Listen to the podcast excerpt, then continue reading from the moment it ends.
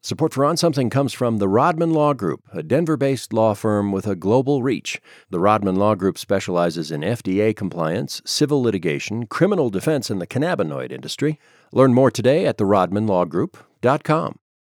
Thanks also to Extract Labs. Based in Boulder, Colorado, Extract Labs is dedicated to introducing consumers to the use of CBD through product education. More about products grown from American hemp at extractlabs.com.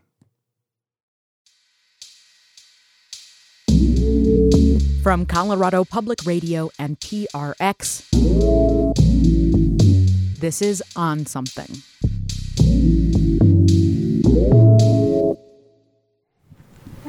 All right, do you want to introduce yourself? Can you shake his hand? What is your name? Mm-hmm.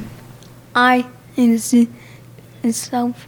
Uh, I knew it Tell him your anyway. Name. Tell him your name. My name Funky. I know. Funky is his nickname, and he likes to do go. anyway. Oh, go ahead. I'm sorry. I guess. This is 11 year old Vincent with his mom, Michelle. Ben Marcus, what else can you tell us about them? So I meet Vincent. He's sitting on this huge couch in his living room, uh, kind of curled up a little bit. He's got shaggy hair, a t-shirt and shorts on, and then he shows me this teddy bear. What's his name, Vincent? For Frost teddy bear. Do you like him? My name for Frost teddy bear. Hmm. I guess. You showed some. That's a Shock. yeah. That's a really big deal, and I'm gonna cry. Actually, um, he just pretended with you. Ben, why is this a big deal? He's 11. Don't all 11 year olds pretend? Yeah, but see, the difference here, though, is that Vincent is severely autistic and he doesn't really speak much. And so, to his mom, this is this huge step forward. He was pretending that the teddy bear was talking, and at the end, he said, "Hi, my name is Flash Teddy Bear," and so he had his teddy bear over here at the microphone, talking, and like th- that's never happened, guys. So um, that's a really big deal. Because of Vincent's autism, he struggles to form words, though he is getting better at that. He also has epilepsy, so for much of his childhood, he's had to struggle with multiple seizures a day. Oh, wow. And that's why Vincent is a medical marijuana patient. He uses it to treat his seizures. Michelle also claims, though, that it's helping with the autism. hey, buddy, can we do medicine? So, a few times a day, Michelle fills this syringe with cannabis oil and she squirts it into Vincent's mouth. Thank you. That's it. Calm. I told you, it's super anticlimactic. we give him his medicine, and that's it. And he takes it. He knows that he needs it, or when he doesn't need it. Like earlier, I asked you, "Hey, do you need your medicine, Vincent?" He says no. Or if he's having a really rough day and he does need it, like um, I've asked him before, "V, do you need your medicine?" He's like, behaviors like just yelling, getting up, and he'll yell, "I need my medicine," and I'm like, "Okay, dude." So give him his medicine, and he's cool. Michelle and Vincent, they live here in Colorado, so she can take Vincent's prescription and his med card to any dispensary and get his medicine, right? Well, not any dispensary. Medical marijuana dispensaries are starting to disappear in Colorado. With help from my colleague Ben, we're going to dig into why this matters. So, medical marijuana actually is different from recreational marijuana in some important ways. First of all, it's more potent, Right. especially when it comes to edibles and oils. And medical marijuana is cheaper. It's taxed at a completely different rate. So, for people who are on the medical side who are using lots of it, that makes a big difference. That's right, yeah. But most importantly, Vincent's a minor, and this is the only way that he can legally consume weed. These products and the stores that are allowed to carry them are vanishing due to the growing popularity of recreational weed. In Denver, medical store licenses have fallen more than 30% since recreational sales began in 2014. And this is playing out in states across the country that have legalized both recreational and medicinal marijuana. From Oregon to Washington to Alaska, the number of people who are enrolled in medical marijuana programs is shrinking and fast. So, on today's episode, is medical marijuana on the way out? And if so, what does the future hold for a kid like Vincent?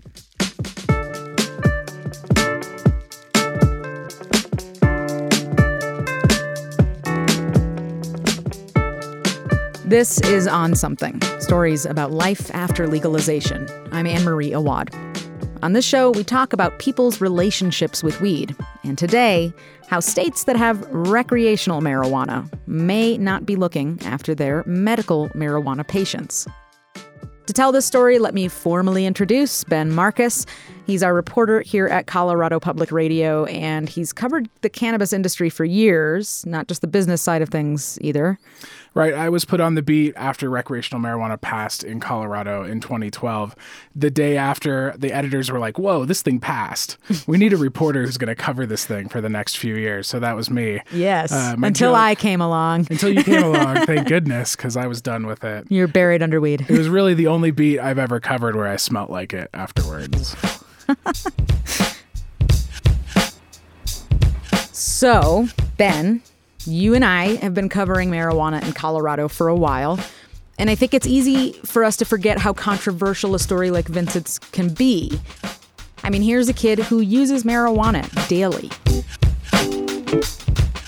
It's not uncommon to see kids as the face of medical marijuana these days, but there are only like 350 kids, give or take, in Colorado on the medical marijuana registry. That doesn't sound like a lot.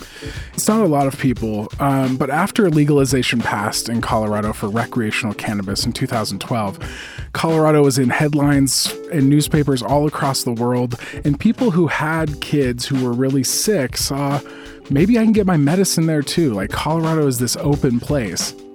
This phenomenon developed called marijuana refugees. People traveling from all over the country to try to see if they could find a drug that could possibly help their kids. People like Michelle, who used to live in Texas. Take me back to the very beginning. Um, what was what was pregnancy and birth like? Everything seemed perfectly normal. Uh, he was he was pretty typical at the beginning. Um, you know, a little colicky, had some restlessness, but overall, he was pretty healthy. When did you first notice that something maybe wasn't quite right? Um, it's hard because when I look back at pictures, I can tell. But when he when I was in the throes of it, um, I noticed around 14 to 16 months is when he I noticed that he didn't speak at all. He couldn't even direct, like, if he was hungry or if he was thirsty. All he could do was cry. And so I told his doctor, I was like, uh, what's going on? Doctor said, nah, it's normal. He's a boy. He'll talk when he's two. And I'm like, you don't understand. And so a couple months pass. I go back. I'm like, he still doesn't talk. And he said, fine. You know, he placated me and sent me to a speech therapist. And uh, we met with this therapist. And uh, about 30 minutes into the the evaluation, she stops and she's like, I, I want you to know that I think your son could have autism. I can't diagnose him as such, but that's what it looks like. And I'm just like brick wall. I mean, it was not even in my realm of possibilities. I never even thought about it.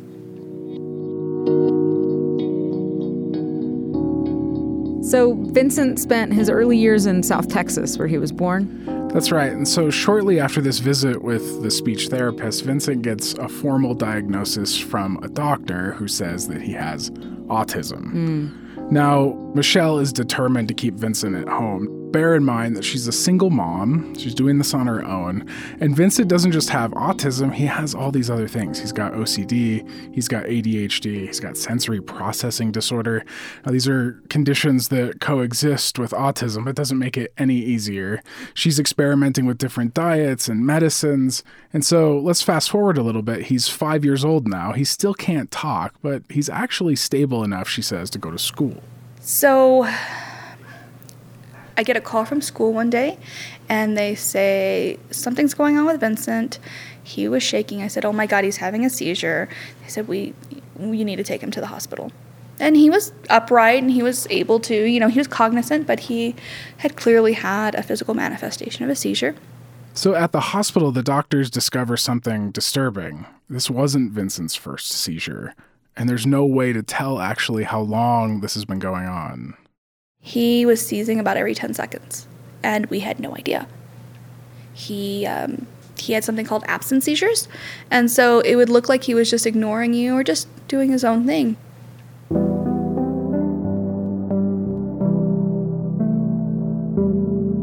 That is incredible. I mean, to discover that your kid has been having seizures right in front of you and you have no way of knowing.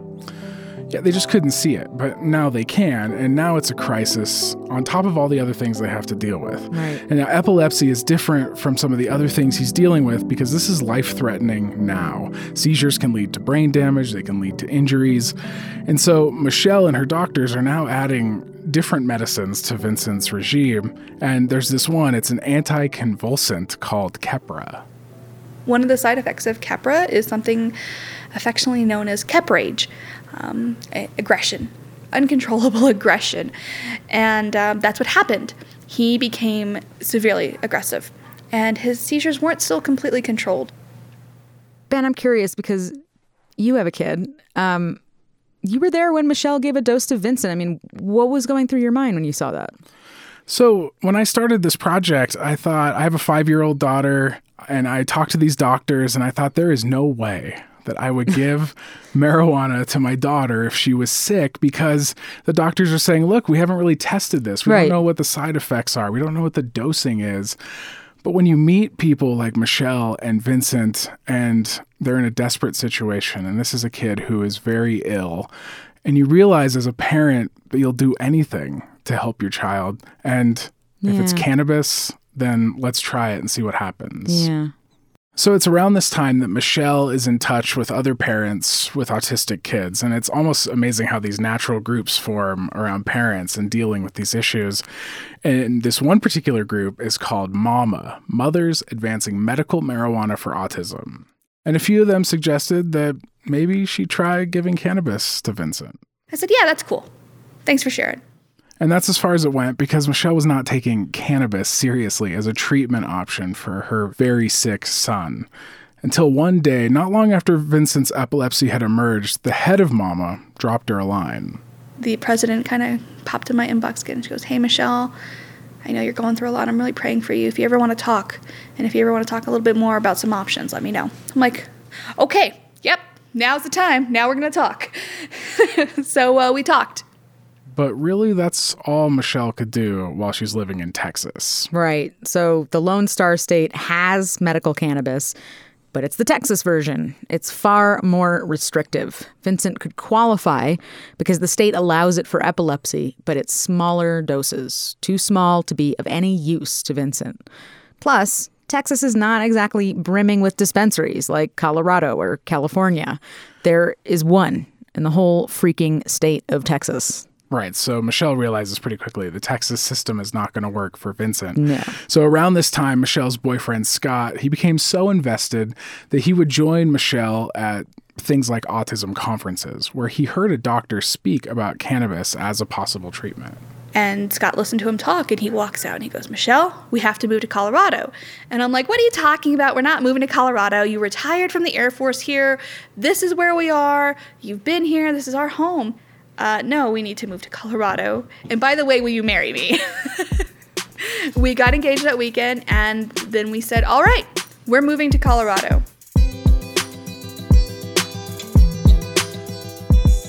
They became medical marijuana refugees, like we mentioned earlier. But first, they have to visit Colorado and find a place to live. That would help you. and after that, they have to see maybe if Vincent will even respond to medical marijuana. And so the whole family goes looking for houses. This is the fall of 2017. And while they're here, they buy some cannabis legally and they decide to give a little bit of it to him. So it's like lunchtime, the weather's nice, and Michelle and Scott decide to administer the first dose of cannabis to Vincent on the outdoor patio of this restaurant. We didn't really have any expectations, did we? We Just that just would moderate his behavior. That that the aggression would go away, and that maybe it would unlock the loving person on the inside, and not the person that we saw on the outside. That was was the result of the pharmaceuticals. And we got it in spades. I mean, when he took his first dose, um, he suddenly wanted to hug with us, and he giggled, and and he became very happy. And it was obvious that it wasn't a high; that it was a, a completely different kind of effect on him, and that it just it really did unlock the the person on the inside. And it let us. I I remember Michelle said it. She said it was like meeting her son for the first time. I mean, imagine for a second how powerful that is, right? Feeling like you've met your son for the first time. So, as big as it sounds to move from Texas to Colorado, the family has decided that this is the right move for them. Ben, I think it's important that we offer some kind of disclaimer here. Right. So I talked to several doctors who are specialists in these fields of epilepsy and autism. And doctors tell me that there is some promise in terms of research for marijuana's effectiveness for epilepsy. When it comes to autism, it's pretty thin. But as one doctor told me, quote, it's not going to set your kid on fire, unquote. And so if you have somebody who is a tough case, it's not the end of the world to give it a try. Michelle and Scott thought they found some kind of miracle, but that isn't the end of their story. After a short break, we'll find out if moving to Colorado was worth it in the long run. Hey, it's Anne. I just want to take a moment to say thank you. Listeners like you make On Something possible. Hundreds of thousands of people have listened to our podcast since it launched back in 2019. You've been there with us while we've explored everything from CBD to cooking with cannabis to social equity across the entire industry. It is really humbling, and I am so grateful. The reporting, the stories told, and the issues explored, you made all of that possible. And if you feel like helping our show, head to onsomething.org and contribute if you can. Once again, thank you so much.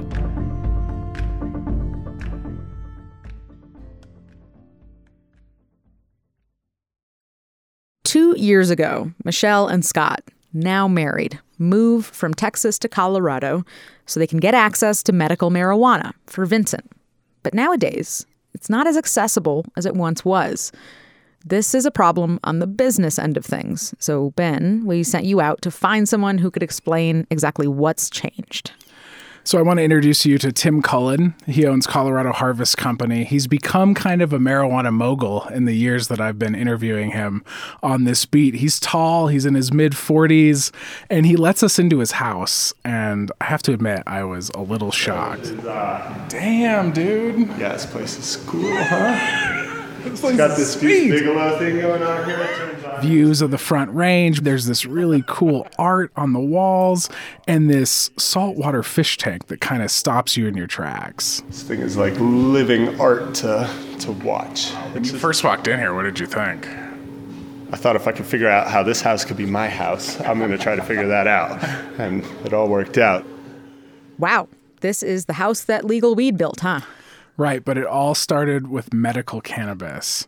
Tim's interest in weed, it actually goes back to his childhood in Colorado. His dad was a Vietnam veteran. Now, he didn't openly smoke in front of his children, but he didn't really hide it either.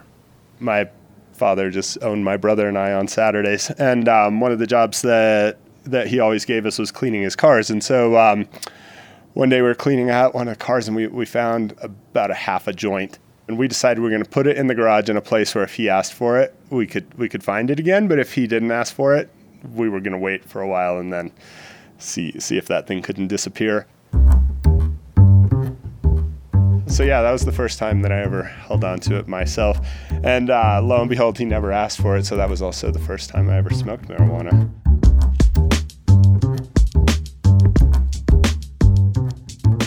So that's when weed was mostly about fun for Tim and his dad. Uh, eventually, they realized they have Crohn's disease, which is this kind of bad stomach ailment. We're not going to get into all of the details. Right, but from what I understand, it's a condition that involves a lot of pain. And I, this is not the first time I've heard people using marijuana to treat that pain. Marijuana helps, Tim says. He sees an opportunity here. Both him and his dad are using it. Maybe he can help other people. So, this is the mid 2000s in Colorado. We've legalized medical cannabis a few years before. Uh, and the law allows homeowners to kind of grow plants for other people. And so Tim starts to put together these different patients and grow for them. And around this time, Tim's kind of unsatisfied with his job as a high school biology teacher. Wait, is there a show about a high school science teacher who makes drugs? It was really popular. Breaking Bad. Breaking Bad. He's heard all the Breaking Bad jokes. But he starts experimenting with growing medical marijuana. He was already an avid gardener. His parents were both gardeners. Uh, and so he goes out, he gets some starter plants, he gets some grow lights, and he fills the basement with weed, something his wife isn't exactly thrilled with at first. But at the same time, too, I explained to her, you know, she she knew I had that I was dealing with the Crohn's thing. She knew my father was dealing with it also, So it just sort of was what it was. It was it was more like it was more like a craft beer hobby that someone might have in their basement than like something that you're thinking about like it wasn't too breaking bad at that point. It was it was just dabbling a little bit. Dabbling a little bit is an understatement. Tim becomes an expert in growing cannabis, and over time he starts to think, I can do more than just help people with this. I might be able to make some money off of it. And so Tim's life really changed on this one kind of really busy, fateful day. That is a day I will never forget. I woke up early in the morning with my letter of resignation. So Tim is all in now. It's 2009, the height of the recession. He cashes out his teacher retirement savings, about $80,000, and he plows it into this new business venture. He had been teaching for eight years in high school.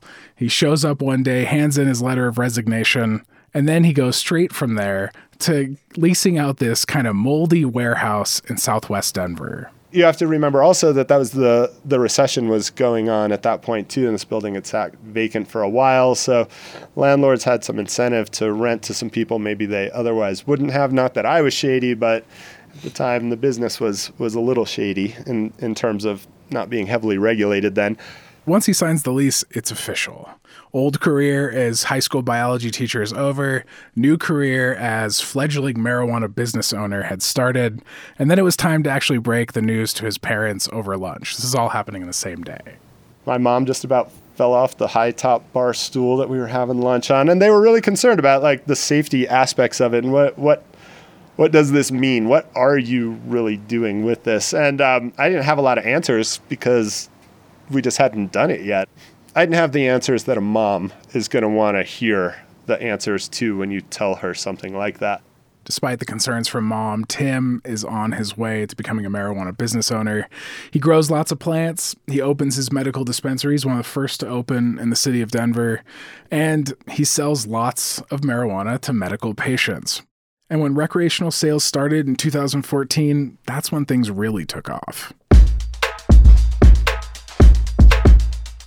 Because the customer base in the medical system was 100,000 registered patients, more or less. They had to be state residents, mm-hmm. they had to find a doctor to give them a recommendation. But with recreational marijuana, suddenly anyone in the world, 21 and over, are potential customers. So after rec becomes legal, Tim is one of the people that jumps on it. And this is what starts to cause this kind of shrinkage in the medical market, right? Fewer customers, fewer people, uh, to be blunt, not faking it anymore. right. All those people who didn't really need it for medical reasons, they could just buy it on the recreational side. It's just a lot easier. And so lines for recreational weed just snake out the door for months after the first sales start. Tim becomes very successful. And within a few years, he was on the cover of 5280 magazine. 5280 is like a local magazine, glossy lifestyle kind of thing. Now he's the face of Colorado's cannabis industry, and his mom spots it in the checkout line at the grocery store. And that is what was legitimate cannabis to her. Like that was you've made it. Nothing nothing left to worry about. You're on 5280 magazine now.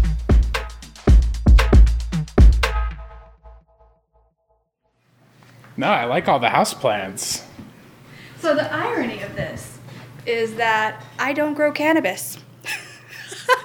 Back to Michelle and Scott and Vincent. They have this nice house south of Denver. Vincent likes to hang out on the big couch in the living room. There's lots of nice sunlight there. Michelle keeps a lot of houseplants in the windows nearby. I have 90 houseplants, and not one of them is cannabis. But why not? Because I don't feel knowledgeable enough yet to do that. They're pretty technical, actually. They are, and you know, there's mold and whatnot, and there's also legal issues too. That is funny because as a med card holder, Michelle could grow a certain number of plants at home if she wanted to. But she's right, it can get really complicated. Ideally, you would just go to the dispensary, right? And she does. Michelle and Scott say that Vincent's autism and epilepsy has improved dramatically while using cannabis. He speaks a little more, he has fewer seizures, he generally takes fewer medications, which means fewer side effects. Some of those side effects, like we said, could be really nasty. He was attacking me every day. He was pulling my hair. He was choking me. He was punching me, and it was beyond his control. He wanted to stop, but he couldn't. Here's Michelle recently at the state capitol in Denver testifying in support of this bill that would allow for medical marijuana as a treatment for autism. We moved here and our lives changed forever.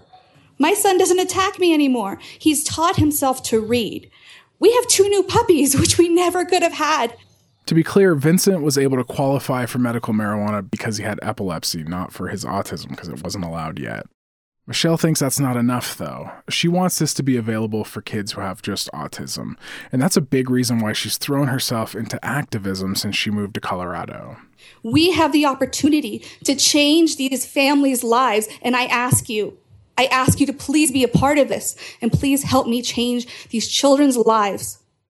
That bill eventually became law earlier this year. But despite that, it's actually getting harder for Vincent to find cannabis. When they arrived here two years ago, medical marijuana was everywhere. It was pretty easy. Head to a dispensary that sells medical products, find what you need, and go.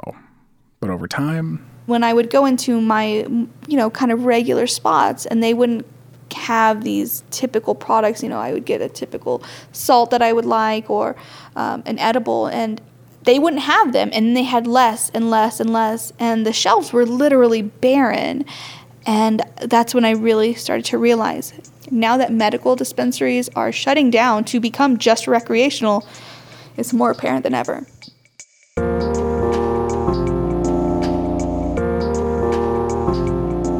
You might be thinking so what? Can't they get what vincent needs on the recreational side Right, so medical marijuana isn't exactly the same thing as recreational marijuana. First, Vincent is under 21, so he can't access the recreational market legally at all. So he loses access altogether if medical goes away. And medical products legally have a higher potency limit. So a gummy from the med side can be a lot more powerful than a gummy from the rec side. Michelle told us about this time when Scott accidentally took one of Vincent's edibles, knocked him out for an entire day. Oof. And then, of course, there's this money issue. Medical patients pay much lower taxes on medical marijuana products. It sort of makes up for the fact that your health insurance is not going to pay for the stuff. So, the thing that's going on here is this economic death spiral in medical cannabis. Colorado regulations say you can only grow so many plants versus how many patients you have. So, fewer patients means fewer plants, which means fewer products on the shelves. Which creates hassles for people like Vincent who actually rely on marijuana as a medicine. Which is a little crazy when you think about it. Colorado voters approved medical marijuana as a constitutional amendment, which required it to be legal and available to those who need it. In theory, that should be ironclad. So, this is a good time to get back to Tim Cullen. Earlier this year, he ran these ads for medical cannabis, basically half price. Like, this is the cheapest you can buy cannabis on the medical side, and crickets, nothing. Nobody came to take him up on it. And I said, I can't sell it for less than that. I have to change. Like, we're either going to stop paying for the licenses and just not sell it, or we're going to find something else that we can do. That's when it felt to me like there was just no hope in trying to stay as a medical cannabis company. So earlier this year, Tim decided to get out of the medical business. A very difficult decision for him. When I visited, they were still switching things over. This is where medical has always traditionally been up here. The medical counter, what once was the medical counter, is now the connoisseur corner. This is for people who like handmade gourmet weed products. So, medical marijuana is gone at Colorado Harvest Company, even though it helped build the business. And even though Tim used this as a medicine himself for his Crohn's disease, he kept his medical red card and still pays to renew it every year. It's bittersweet for him. I didn't think that we would lose it so quickly, but at the same time, it's evolved into something different that's given a lot more access to a lot more people.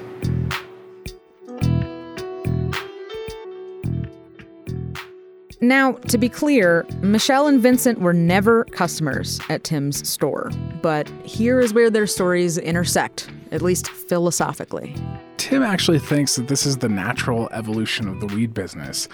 Michelle looks at this and her son Vincent, though, other families on the medical registry, and she sees what she thinks is a life threatening trend. I'm afraid of cannabis becoming even more out of reach financially for those who need it most. These are the patients, these are the citizens of Colorado that are most vulnerable. And only having access to retail cannabis means that they may not be able to to, to get it. Um, and that that puts us behind. That takes us back to the dark ages and cannabis times. And people are going to go without their medicine. I mean that that is exactly the kind of story that tugs on my heartstrings. I mean, that those are the legitimate concerns. Those are the people who will suffer by lack of availability. So I think those are real concerns. I would also venture to say that there is going to be some light at the end of the tunnel. Like, this is a sticky area for her at this moment right now, but I think there will be enough changes that it will happen.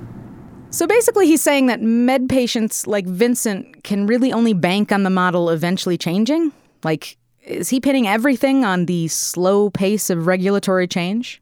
Kind of, but here's what he thinks. He thinks that Colorado, like a lot of states, has this weird system, right? Where the medical and the recreational side of the cannabis, they're both living in the same spot, sometimes on the same counter, just separated on opposite ends. He says it's like combining a pharmacy and a liquor store in the same spot. That does seem kind of weird when you put it that way. But it sounds like he's hoping for regulators to just sort all of that out at some point in the future. Right, to start to treat it a little bit more like an actual medicine. And so, according to Tim, it's not letting medical marijuana die off, it's just divorcing it from the recreational side of the business. Just like other things you would you would pick up from your doctor prescribed to you at a pharmacy. Whereas I think recreational marijuana is going to continue to look a lot like it does right now and probably follows this like liquor store model. And that would mean that recreational stores can just focus on making money their way. And there'd be more tightly regulated medical industry that acts more like, you know, pharmacies. So it sounds like this maybe is a job for the regulators. That's the only way I can think of this happening. But right now, marijuana is still a Schedule 1 drug, so it doesn't seem like those changes can even happen until the federal government makes some changes too. And most people in the industry are not banking on the federal government making any significant changes Right. anytime soon. But Tim believes this would solve another problem that I actually hadn't even considered, and he didn't bring it up until we arrived at his dispensary. To come back to that, I'm still troubled that that that woman is so concerned about about running out of oil. It is also troubling for me though when I have when I have to work with people like that who are asking me questions that they should be asking their doctor like how much of this should my kid take? How frequently should they take it? How how many milligrams of THC should they be ingesting? How about CBD like those are questions doctors should be answering not dispensary owners. So i feel like that transition is ripe all the way around.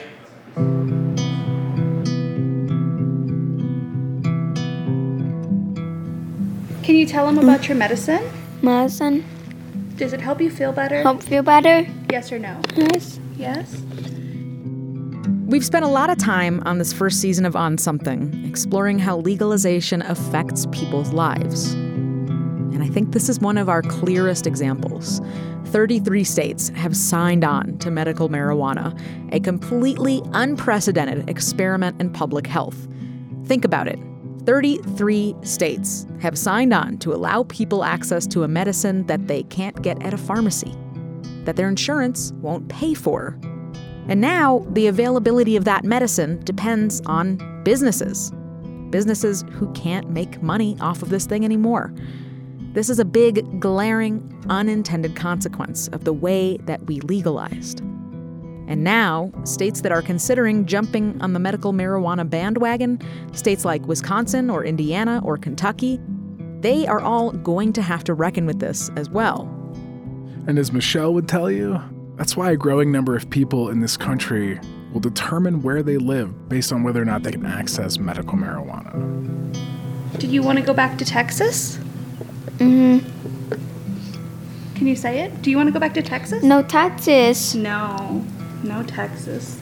No. We won't talk about Texas anymore.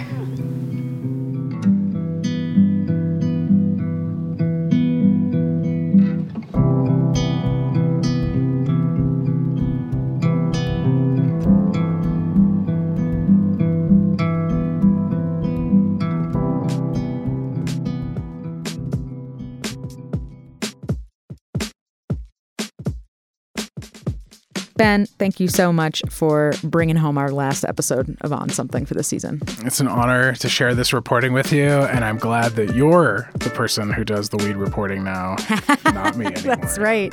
You have passed the baton. Y'all, we'll be back soon with new stories about life after legalization, so make sure that you are subscribed. And this also doesn't have to be the end of the conversation. You can still leave us a voicemail with your feedback, your story ideas, or tips at 720 420 6587. That's 720 420 6587. You can also shoot us an email at humans at onsomething.org. And the On Something newsletter will keep on trucking, so be sure to subscribe at onsomething.org. On Something is a labor of love and often a headache for those who have to report and write it, like myself, Ben Markus, Brad Turner, and Anne Marie Awad. Produced and mixed by Brad Turner and Rebecca Romberg. Our editor is Curtis Fox. Music by Brad Turner as well and Daniel Mesher. Our executive producers are Rachel Estabrook and Kevin Dale, my boss. On Something is made possible by lots of talented people like Francie Swidler, Kim Wynn, Dave Burdick, Allison Borden, Matt Hers, Ira Gottlieb, and Kendall Smith. This program is made possible in part by the Corporation for Public Broadcasting, a private corporation funded by the American people. This podcast is also made possible by Colorado Public Radio members. Learn about supporting Colorado Public Radio at cpr.org. I'm just going to give you some weird noises. so when you're editing this, yeah. You're trying to end up in the post credits.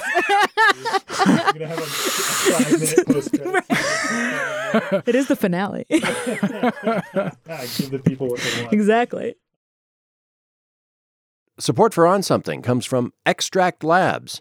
Based in Boulder, Colorado, Extract Labs is dedicated to introducing consumers to the use of CBD through product education. More about products grown from American hemp at extractlabs.com. Thanks also to the Rodman Law Group, a Denver based law firm with a global reach. The Rodman Law Group specializes in FDA compliance, civil litigation, criminal defense, and the cannabinoid industry. Learn more today at therodmanlawgroup.com.